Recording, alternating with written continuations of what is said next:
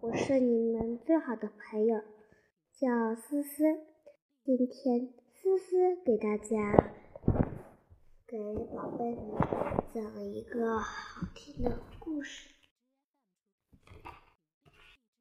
名字叫小。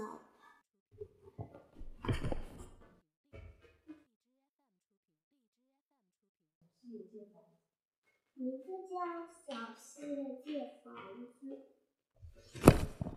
大海底上，海是可真热闹，有大鲨鱼、大海龟、珊瑚虫、小海马，还有小海星，小有还有小蟹。等等等等，咦，这种小蟹怎么长得这么奇怪呀？它没有坚硬的盔甲，也没有锋利的武器，虽然有一大刀，好，但是遇到凶恶的敌人，又顶什么用呢？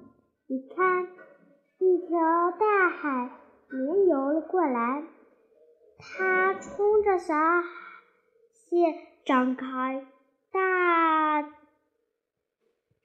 大的嘴巴，吓得小蟹手脚发软，急忙钻进了软石缝里。好险呀！小蟹躲在里面。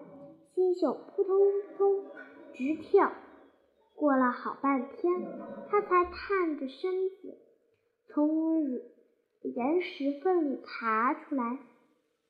小蟹心想：“哎，这种东西藏在藏的日子可真难过。要是我能有座小房子，那该有多好啊！”他刚要向前游。忽然发现一个小海螺死后留下的硬壳，硬壳。忽然发现了一个小蟹，快活地说：“这不是一座现成的小房子吗？”于是他扭着身子钻了进去，哈哈。住在这房子里可安全多了。小谢有了自己的房子，他再也不怕坏袭击他了。瞧，一条乌贼游了过来，了。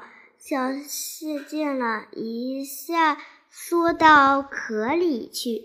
乌贼望着硬壳看了好久，最后不得失不失望的走了。小虾等乌贼走后，又从硬壳里探出身子，活动起来。等小蟹身体长大后，它又重新找一个大点儿的壳，又换一所大房子。不喜欢生活的海葵看见后，住到了小虾的房顶上。呃，小虾的房顶上，从此他们俩一起在海底游来游去，找到食物后一块。如果遇到了坏蛋，海葵。就用满身的刺熬去坏熬着坏蛋，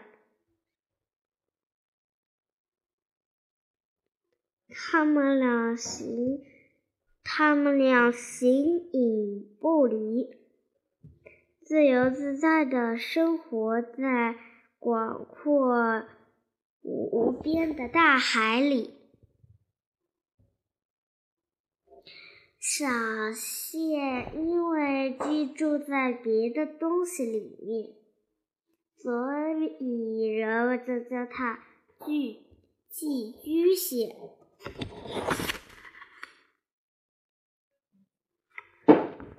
一些那小朋友们长刺的是什么呀？